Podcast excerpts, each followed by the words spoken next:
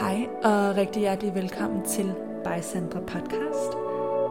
Herinde der dykker jeg ned i forskellige emner inden for velvære, livsstil, personlig udvikling og spiritualitet. Jeg har ikke svarene, men jeg vil gerne inspirere dig til at finde dine egne, og herinde der deler jeg mine tanker, tips og refleksioner. Tusind tak, fordi du lytter med.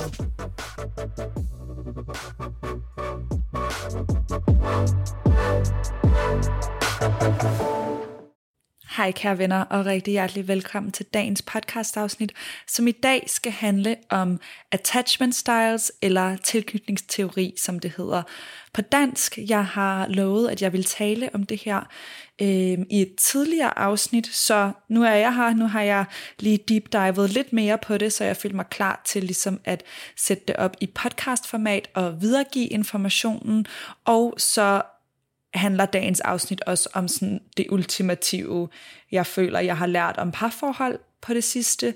Men først vil jeg tale om attachment styles. Og jeg kommer altså til at bruge de engelske udtryk mest, simpelthen af den grund af, at jeg selv har fundet al min information på engelsk.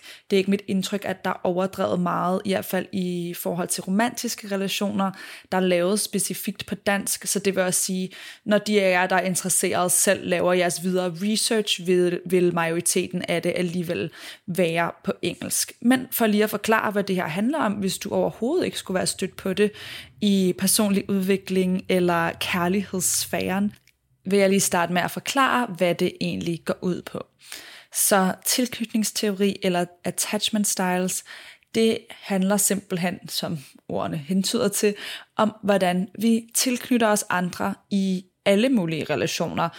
Psykologien og forskningen bag startede øhm, som forskning og psykologi omkring, hvordan børn tilknytter sig deres forældre, og ligesom kan udvise forskellige måder at gøre det på, og har så her senere de sidste par år været meget mainstream populært i forhold til romantiske relationer, hvor den bog, jeg også refererer til øh, lige om lidt, har været super, super populær, og det er ligesom blevet sådan i ved, lidt en term, ligesom kærlighedssprog, attachment styles, alle de her ting øhm, findes lidt i samme sfære, og jeg synes, de er enormt spændende, og fik selv super meget ud af det. Første gang, da jeg læste Attached af Dr. Amir Levine og Rachel S.F. Heller. Jeg har den liggende her foran mig. Jeg har lyttet til den og læst den og det var ikke alt for længe efter, jeg var gennemgået et breakup, og jeg føler vidderligt, sådan jeg kan huske, da jeg læste den, og jeg lå på min terrasse, øhm, da jeg stadig boede i København. Jeg følte sådan, jeg fik en åbenbaring. Jeg var sådan, what is this? Wow, så ja, grundlæggende handler det om, hvordan vi tilknytter os andre.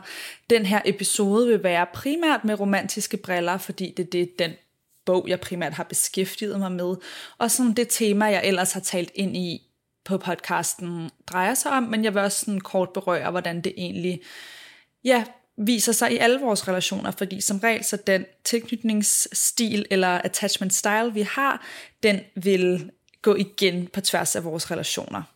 Ikke altid, men som udgangspunkt. Så det vil sige, at i denne her øh, teori, så er der forskellige typer. Det skal også lige siges, at det er et spektrum, så man kan være mere eller mindre det ene eller det andet. Øhm, så det skal ikke ses som en fast, I ved, ligesom introvert og ekstrovert er et spektrum.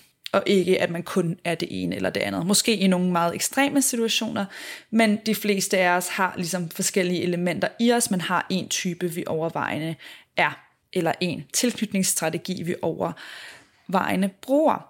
Så lad mig starte med at beskrive dem. Og jo, lige først, så det jeg bruger som min primære kilder, det er den bog, jeg lige har nævnt, og så et interview med en forfatter, der hedder Marissa Franco, som har skrevet en bog, der hedder Platonic, øhm, der handler om attachment styles i forhold til venskabelige relationer, og hun blev interviewet af Mel Robbins, som jeg elsker, så inden jeg lige skulle lave den her episode, har jeg lige lyttet til det for lige at få refreshed, hvad jeg ellers har samlet i min hjerne omkring attachment styles det sidste halvandet års tid, hvor det ligesom har været på min radar, og hvor jeg har været interesseret i det og beskæftiget mig med det. Jeg vil linke begge de ting i episodenoterne, så I selv kan tjekke dem ud, de af jer, der har lyst til at lave yderligere research. Og jeg vil virkelig, virkelig anbefale den her bog. Jeg ved også, jeg har nævnt den før. Nå, videre til de forskellige typer. Så der er ligesom tre overordnede typer, og så er der en forvirret. Først og fremmest har vi den secure. Secure attachment style personer, de føler grundlæggende, at de er gode nok. De er stabile og har sådan tillid til, at det folk siger og gør, er det, de mener. Og har også tillid til, at, når, at jeg kan godt finde ud af at navigere i det her, og at sådan lidt, sådan lidt en det hele skal nok gå, og jeg er faktisk god nok grundlæggende. De søger måske støtte fra en partner, men de har ikke som sådan brug for bekræftelse. Så de er, hvad kan man sige, det vi alle sammen nok vil ønske, vi var. De er de mennesker, der har sådan godt selvværd, føler de værdige af kærlighed og kan være en stabil og kærlig og nærværende partner. Ikke dermed sagt, at hvis man er secure, at man aldrig oplever konflikt eller har nogen som helst issues eller noget med selvværdet, men i forhold til tilknytningsteori, så forholder det sig sådan, at ja, du er simpelthen stabil, du er secure, godt for dig. Jeg har en amerikansk statistik her, der siger, at omkring 50% af befolkningen er secure. Så har vi anxious attachment style, og spoiler alert, det er den her, jeg falder ind i, og det er derfor, jeg føler, at det her var sådan en åbenbaring, fordi det virkelig gav mig meget selvindsigt og gav mig et sprog for, hvad det var, jeg oplevede, øhm, primært i mine romantiske relationer, men også i andre, i forhold til min indre dialog og mine egne mønstre. Så anxious, som vi oversætter til ængstelig, det er den type, der har brug for meget bekræftelse, der kan være særligt sensitiv, der kan have tendens til overtænkning. Grundlæggende stammer alt det her fra en ekstrem frygt for at blive forladt, og det kan ligesom manifestere sig sådan, at folk med en anxious attachment style, hvis de ikke lige har sådan styr på den eller fået øje på den, kan have svært ved at sætte grænser. De kan komme til at øh, give og give og give, men så lidt på sådan en martyr måde, hvor de forventer noget bestemt igen. De kan være overundskyldende og grundlæggende det, som man kan sige i måske noget populær kultur, eller øhm, andre steder kan blive fremmanet som værende needy. I ved, den her stereotyp af the needy girlfriend vibe.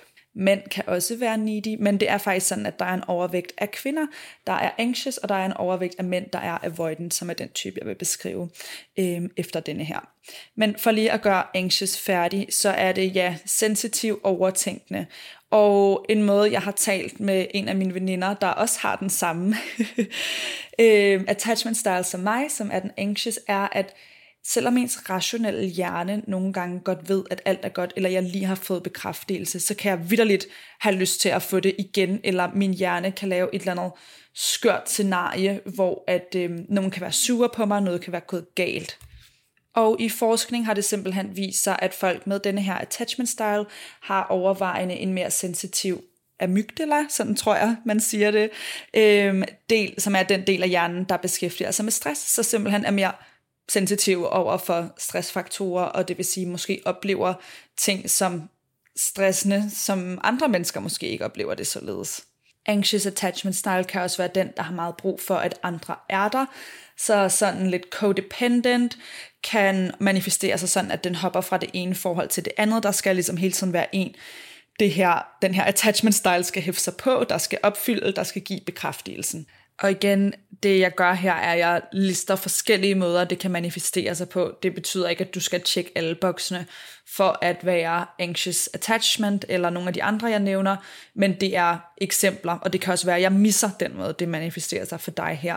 Men overordnet set og generelt set, så er det den sensitive, den overtænkende, den, der gerne vil have bekræftelse. Så hvis du identificerer dig med det, så kan det være en stor lettelse at få et sprog for det her. Det var det i hvert fald for mig, og også begynde at finde ud af, når, hvordan kan jeg blive mere secure, for man kan faktisk godt, øh, i hvert fald ifølge den bog, jeg har læst, skifte sin attachment style over tid.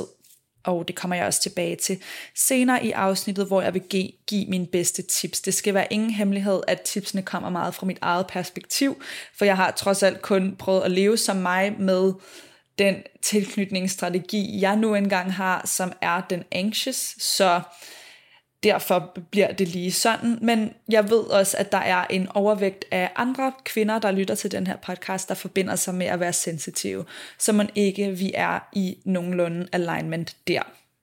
Godt så. Så har vi den tredje attachment style, som er avoidant, det vil sige undvigende. Og den undvigende, den har en frygt for intimitet og tæthed, den har brug for meget plads, og den vil gerne, øh, i virkeligheden vil den gerne passe på sig selv, fordi den er bange for, at når man, hvis nogen kommer ind under huden på mig, at de så kan gøre mig ondt, eller at de så ikke vil mig alligevel. Men det manifesterer sig mere som den type, der måske ghoster, som er øh, utilregnelig, lidt mere flaky, ikke lige så klar på commitment øh, og tydelig som for eksempel insecure eller en anxious vil være. De har det som regel svært ved sådan sårbarhed i sig selv ved at udtrykke den, og også ved at holde rum for, hvis andre gør det, og vil for eksempel typisk opleve en anxious attached person som meget needy. De føler sig nemt kvalt, og ja, kan nok være dem, vi i populærkultur eller I ved meme verdenen vil have tendens til at kalde fuck boys eller fuck girls, øh, vil være en umoden gave, en, en umoden udgave af en avoidant attachment style, fordi jeg prøver ikke at sige, at alle, der har den, øh, er sådan, men det er sådan, den vil manifestere sig i en umoden udgave, lige så vel som at en øh, umoden anxious attachment style vil være enormt needy så jeg prøver ligesom bare at sætte det på spidsen her. Så hvis du måske er en, der har tendens til at ghoste, til at blive overvældet, når tingene bliver for tætte, til at opleve andre som needy, jamen så kan det være, at du har en undvigende avoidant attachment style. Ifølge den samme statistik som før, så er 25% avoidant og 20% er anxious. Og i sagens natur er det tit sådan, at den anxious er mere åben for at lære om det her tema, end den avoidant. For man kan sige, hvis man har modstand på at deal med sine følelser, modstand på sårbarhed, modstand på øh, intimitet, så er bare det her tema ikke det, de fleste automatisk søger hen imod. Øhm, derfor kan der sagtens være folk, der har en avoidant øhm, attachment style, der er interesseret i at lære mere, der er interesseret i at blive bevidste og mere secure. Øhm, men det er bare for at sige, at sådan overvejende set, så vil de anxious være interesseret, og de avoidant vil være, ja, avoidant. Det synes jeg bare er en meget sjov lille fakt. Så det, det er også bare lige for at sige, du skal ikke regne med, at du kan gå ud og videregive den her information til alle avoidance, fordi de, må, de måske ikke lige on board. Øhm, men noget af det, jeg synes, det her også kan, er netop at kunne se på folk og vores forskellige tilknytningsstrategier og overlevelsesstrategier i virkeligheden til at socialisere med lidt mildere øjne og forstå, hvad er det egentlig, der ligger under Øhm, og hvordan kan vi være kompatible, eller hvordan kan vi måske opdage, at nogen ikke er kompatible ved brug af de her teorier. Så er der den sidste, som jeg selv synes er lidt svær at forstå, så jeg vil lade være at kloge mig alt for meget på den. Øhm, hvis det er dig, vil jeg anbefale dig at kigge videre om det. Det vil jeg sådan set med det hele, øhm, uanset. Jeg er jo ikke ekspert, men jeg videregiver den viden, jeg har samlet efter bedste evne og mine egne erfaringer. Men den sidste, og det er cirka 5%, den er simpelthen en blanding. Så den har både avoidant og anxious, og kan være meget sådan hot and cold. Det kan opleves sådan fastfrossent, fordi den her person ikke ved, hvad for en strategi de skal bruge hvornår, og den har simpelthen hele spektret. Øhm, I det interview, jeg lyttede til, der sagde hun, at det typisk er folk, der har oplevet sådan sværere grad af traumer, eller haft en særligt hektisk barndom, der vil have denne her, I ved, sådan hele paletten af strategier, hvilket giver meget god mening, synes jeg. Så overordnet set, så har vi selvfølgelig den secure, der er living its best life, og så har vi anxious og avoidance, der i virkeligheden begge to bliver overvældet følelsesmæssigt, men de udtrykker det på stik modsatte måder. Og interessant nok har de her to det med at tiltrække hinanden, fordi de på en eller anden måde lidt kan sådan få lov til at bekræfte deres attachment style ved at være sammen med en, der trigger den i den stik modsatte retning.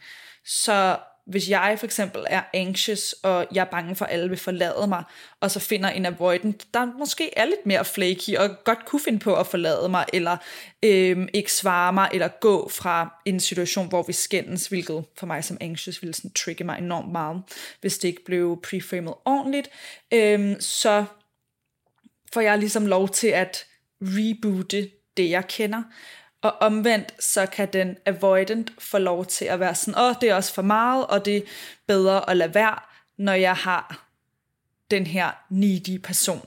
Jeg tænker også, det her, det vil jeg ikke kloge mig for meget på, fordi jeg har ikke læst den bog færdig, men jeg kom sådan til at tænke på, øhm, derfor forelsker du dig aldrig i den forkerte af Jytte Vigelsø, hvor at hun taler om det her med, at øh, forelskelse og tiltrækning kan bygge på den her effekt af, at der er en, der er krænkeren, og en, der er, kan ikke huske, hvad ordet er, den, der bliver krænket. Så simpelthen, at der er en dynamik af, at man trigger hinanden på en eller anden måde, der skaber tiltrækning. Og I ved, vi hører det også for lige at tale om dating, men hvor mange gange har vi ikke hørt sådan, vores veninder være sådan, åh, jeg, jeg kan lide ham den spændende, ham der ikke måske lige svarer, ham den mysterious, og så ham der faktisk er secure, eller måske vil være en mere stabil partner, kan blive sådan lidt kedelig, I ved, i de indledende faser, især når man er yngre.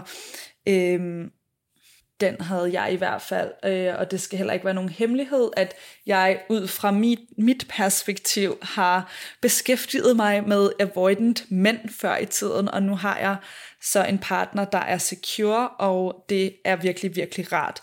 Det er ikke for at sige, at man ikke kan være sammen, hvis man er øh, avoidant og anxious, men det er for at sige, at det her kan hjælpe med at forstå nogle af dynamikkerne, og jeg vil ønske, at jeg selv havde vidst det i de relationer, fordi så havde jeg bedre kunne forstå det, bedre kunne navigere i det. Og for eksempel, lad, øh, nu tager jeg eksemplet, hvor jeg som mig selv er anxious, og med en avoidant partner, så lad os sige det sådan, det er så vil det som regel være mig som anxious, der bringer et eller andet op, fordi jeg grundlæggende har brug for bekræftelse, eller at få afklaret et eller andet, fordi jeg er blevet, ja, anxious.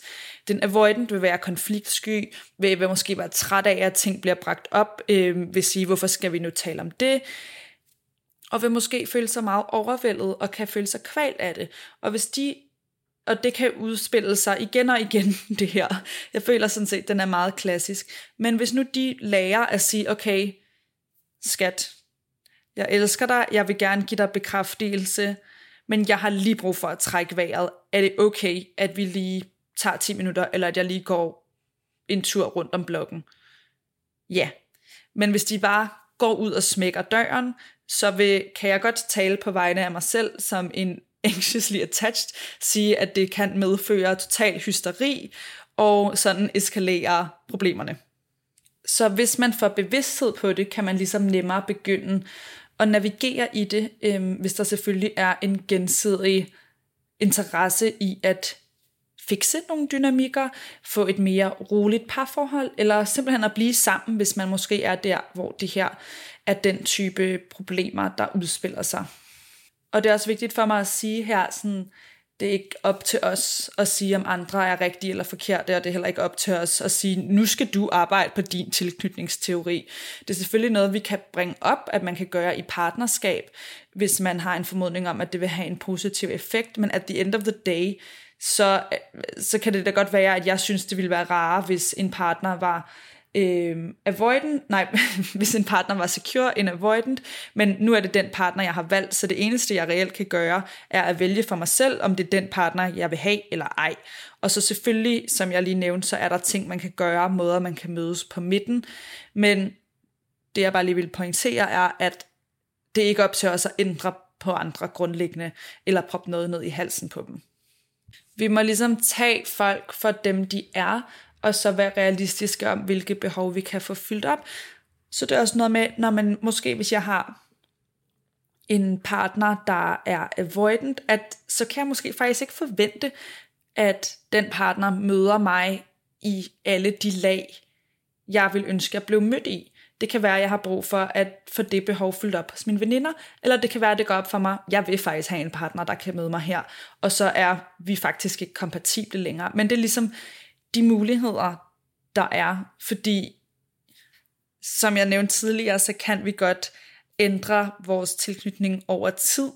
Øhm, anxious og avoidance kan faktisk også fucke med de secure, hvis vi gør det godt nok, og tager dem med os. Øhm, men for det meste vil det være sådan, at hvis en anxious for eksempel er sammen med en secure, og at de går ind i det med bevidsthed, at så vil den person også blive mere secure over tid.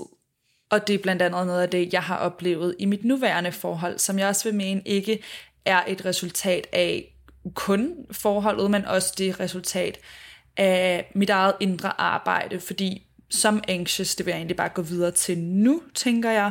Men sådan, mine tips til de af jer, der forbinder jeg til det her med sensitivitet og overtænkning og anxious attachment style. Det første step er, at du skal kunne holde rum for dig selv.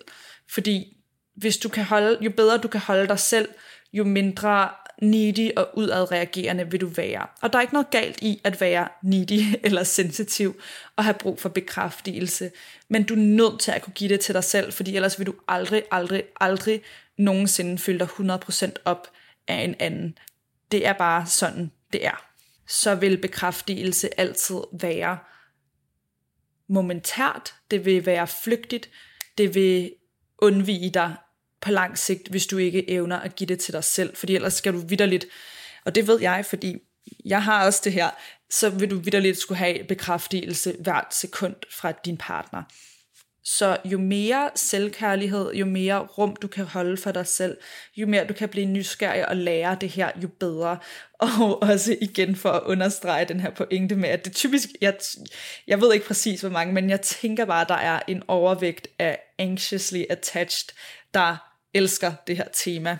Fordi også hvis vi har sådan gået med det hele livet, så er det bare så fedt ligesom at få belyst det og få et sprog for det og kunne begynde at se det i andre.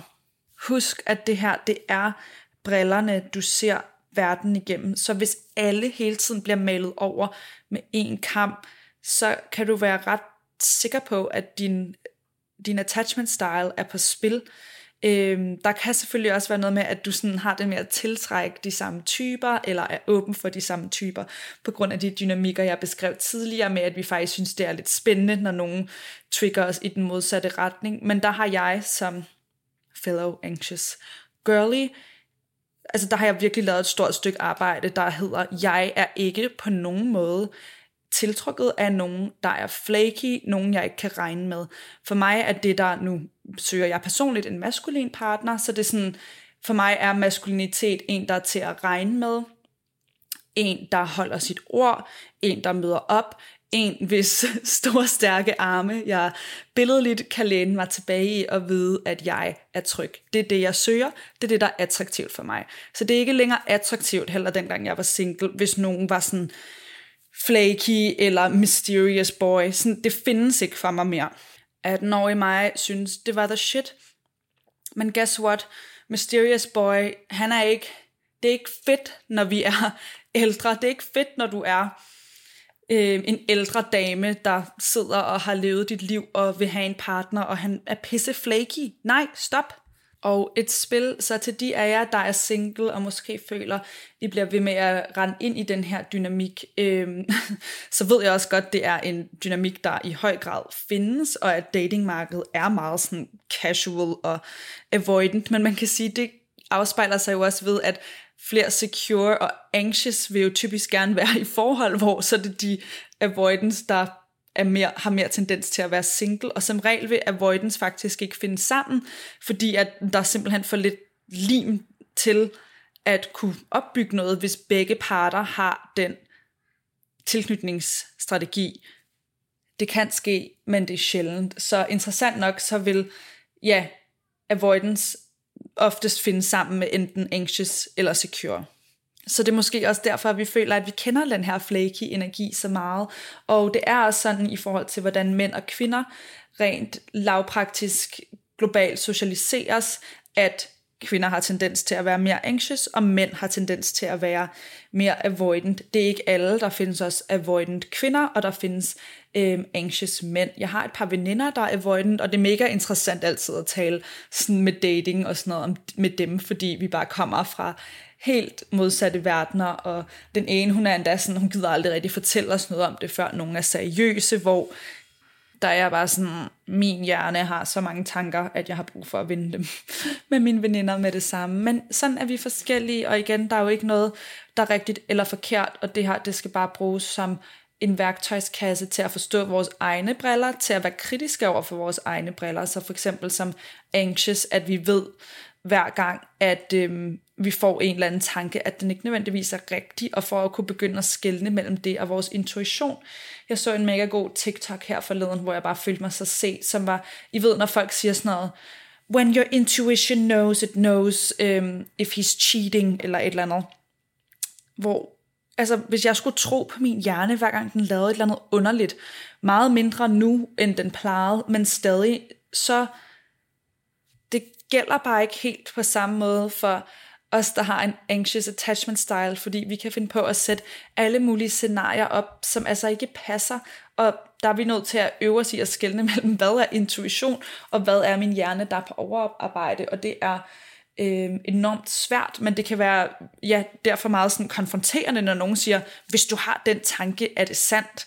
Øh, det er det måske for nogen, hvis du har en virkelig sådan stærk kontakt med din intuition, men for de af os, der har så mange tanker i vores hoveder, at vi ikke kan mærke efter, eller at vi ikke kan høre, hvad der er hvad, så er det at få at vide, at alle, eller at den tanke er sand, ikke altid så fordelagtigt eller så støttende. Nogle gange er vi lige nødt til at trække vejret ned i følelserne og navigere i dem, før at vi reagerer. Så ja, for at opsummere, så det råd, jeg vil give til alle, er, at jo mere du ligesom kan blive bevidst om dig selv og holde rum for dig selv og give dig selv kærlighed, jo mere vil du kunne møde op som den modne og den bevidste udgave af hvad end attachment style du har. Så det sidste, jeg vil tale om, øhm, som først var jeg lidt i tvivl om, det her skulle være to afsnit, men nu har jeg valgt at blande det sammen. Det er simpelthen noget, jeg må sige er det ultimative vigtigste i parforhold, som jeg har lært ved den proces, jeg har været igennem i mine 20'er indtil videre, og som jeg synes går meget godt hånd i hånd med det her omkring attachment styles, og det er en følelse af at være på samme hold. I et parforhold, der skal vi føle, at vi er på samme hold, og selvom vi måske har forskellige tilknytningsteorier, selvom vi har forskellige interesser, forskellige temperamenter. Den dynamik, der for mig er en indikation om, at noget er i ubalance, er, hvis jeg føler, jeg hele tiden skal kæmpe for at få mine behov mødt, hvis det bliver mig mod dig, hvis øhm, ja, jeg ikke automatisk føler, at jeg har lyst til at give til min partner, til at give omsorg, til at give rum, til at forståelse. Hvis jeg føler, jeg skal holde min kærlighed tæt på kroppen, hvis jeg føler, jeg skal begrænse mig selv, hvis jeg føler, jeg skal sådan bevidst eller ubevidst manipulere situationen for at få en reaktion, der kan prøve at opfylde nogle af mine følelsesmæssige behov eller egne agendaer for bekræftelse som anxious person, så er det en indikation om, at der er ubalance. Og jeg har levet i den her dynamik øhm, i en periode af et parforhold, ikke hele parforholdet, men i hvert fald, hvor jeg havde en oplevelse af, at det var ikke os sammen, men det var mig, der hele tiden skulle kæmpe for at få mine behov mødt. Og det tror jeg også, han blev ret træt af at føle, fordi han følte sig ligesom ikke i stand til at møde dem. Og det var ligesom det. Set i bagspejlet, det her det er meget nemmere at se på den anden side, end når man står i det, men af at vi ikke er på samme hold, af, at jeg har mine behov, som jeg sådan på en eller anden måde prøver at få ud af dig, sådan, jeg vil have det her fra dig, giv mig bekræftelse, og han har brug for plads, og jeg vil bare have mere bekræftelse, og sådan kan man gå og loope og blive frustreret på hinanden. Og det endte så med at være en situation, hvor vi ikke kunne møde hinandens behov, og ikke længere kunne gøre hinanden glade. Men det kunne jeg også kunne stå i, I ved, som anxious attachment style girly, af, fordi at jeg havde opbygget meget selvkærlighed og meget øh, ja, grundlæggende bedre selvværd. Fordi hvis jeg ikke havde haft det, så havde det været rigtig svært, når man har det her, når man har en grundlæggende frygt for at blive forladt, at Mm, så faktisk blive det, at parforholdet så faktisk stopper. Ikke for at sige, at, at det var nemt af den grund, men at jeg kunne det, for, på trods af, at jeg har alle de her øh, tendenser til overtænkning, tendenser til frygt, en grundlæggende frygt for at blive forladt, så kunne jeg godt gøre det i det øjeblik, eller jeg kunne godt blive forladt i det øjeblik, fordi at jeg havde mig selv. Så det er derfor, det er så vigtigt, og måske endda særlig vigtigt, hvis du har anxious attachment style, at du praktiserer aktivt selvkærlighed. Mange secure vil formentlig opleve, at de bare sådan har en god base level af det. Men også der er anxious, vi har måske brug for at kultivere den aktivt, for at få et niveau, der gør, at vi kan navigere ærligt og kærligt i vores parforhold. For grundlæggende er det jo mest kærligt, at noget nogle gange slutter, når det ikke længere skal være, og når det ikke er gavnligt. Så ja, I kan sagtens være forskellige, I kan sagtens trigge hinanden, men I skal bare at the end of the day være på samme hold. Og hvis I kommer til at træde ud af, af holdet sammen, og er gået på hver jeres, så vil mit bedste råd være først og fremmest lige at reflektere indad, og så gå til det med åben og kærlig kommunikation, og eventuelt undersøge nogle værktøjer til at komme tættere på hinanden og komme på samme hold igen, hvis øhm, ja, du er i et par forhold og kan relatere til den følelse. Og hvis du er single og er anxious, og du gerne vil tiltrække en partner, øhm, så selvfølgelig jeg synes ikke, du skal cut folk ud, bare fordi de er avoidant. det er lidt ligesom, I ved, hvis astrologi bliver sådan noget med, åh oh, nej, ingen skorpioner her, eller et eller andet. Sorry. Jeg føler altid, det er skorpioner og tvillinger, der får, øh, der får det, den taglige del af astrologien, og jeg kan godt lide begge to.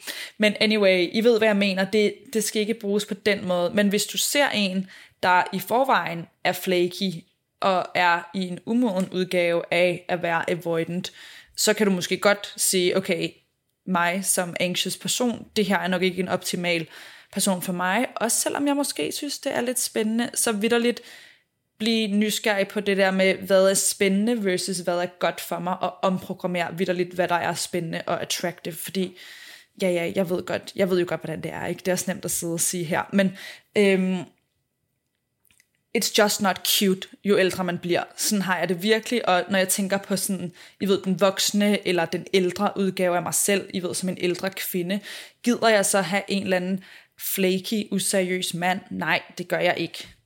Det kan måske være med til at nuancere og identificere det ude i datingpølen, hvad det er, du har med at gøre. Øhm, og hvad det er, du gerne vil søge efter. Fordi hvis du gerne vil have en, der møder dig øh, securely, eller en anden anxious, så I kan bekræfte hinanden hele dagen.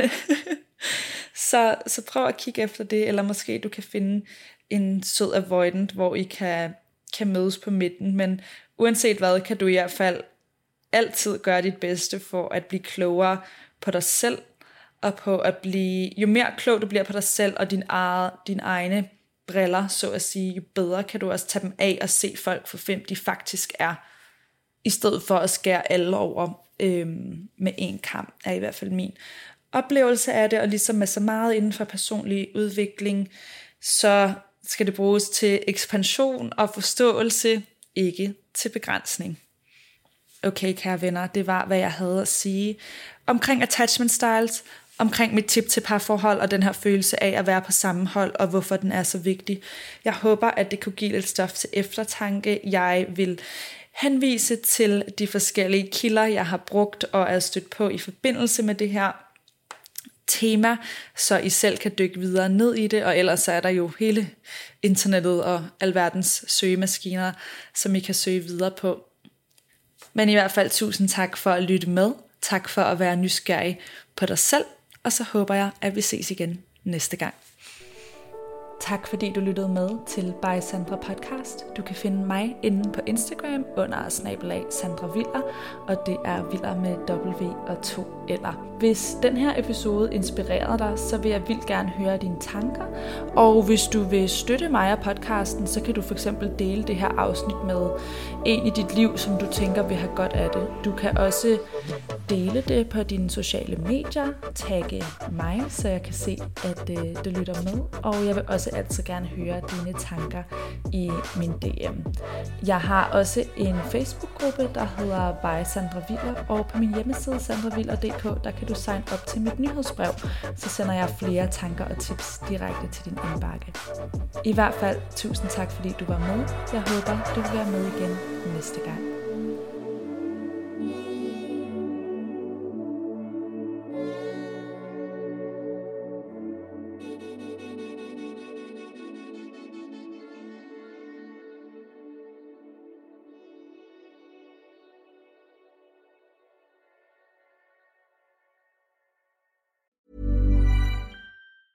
Ever catch yourself eating the same flavorless dinner three days in a row? Dreaming of something better? Well, HelloFresh is your guilt-free dream come true, baby. It's me, Kiki Palmer. Let's wake up those taste buds with hot, juicy pecan-crusted chicken or garlic butter shrimp scampi. Mm.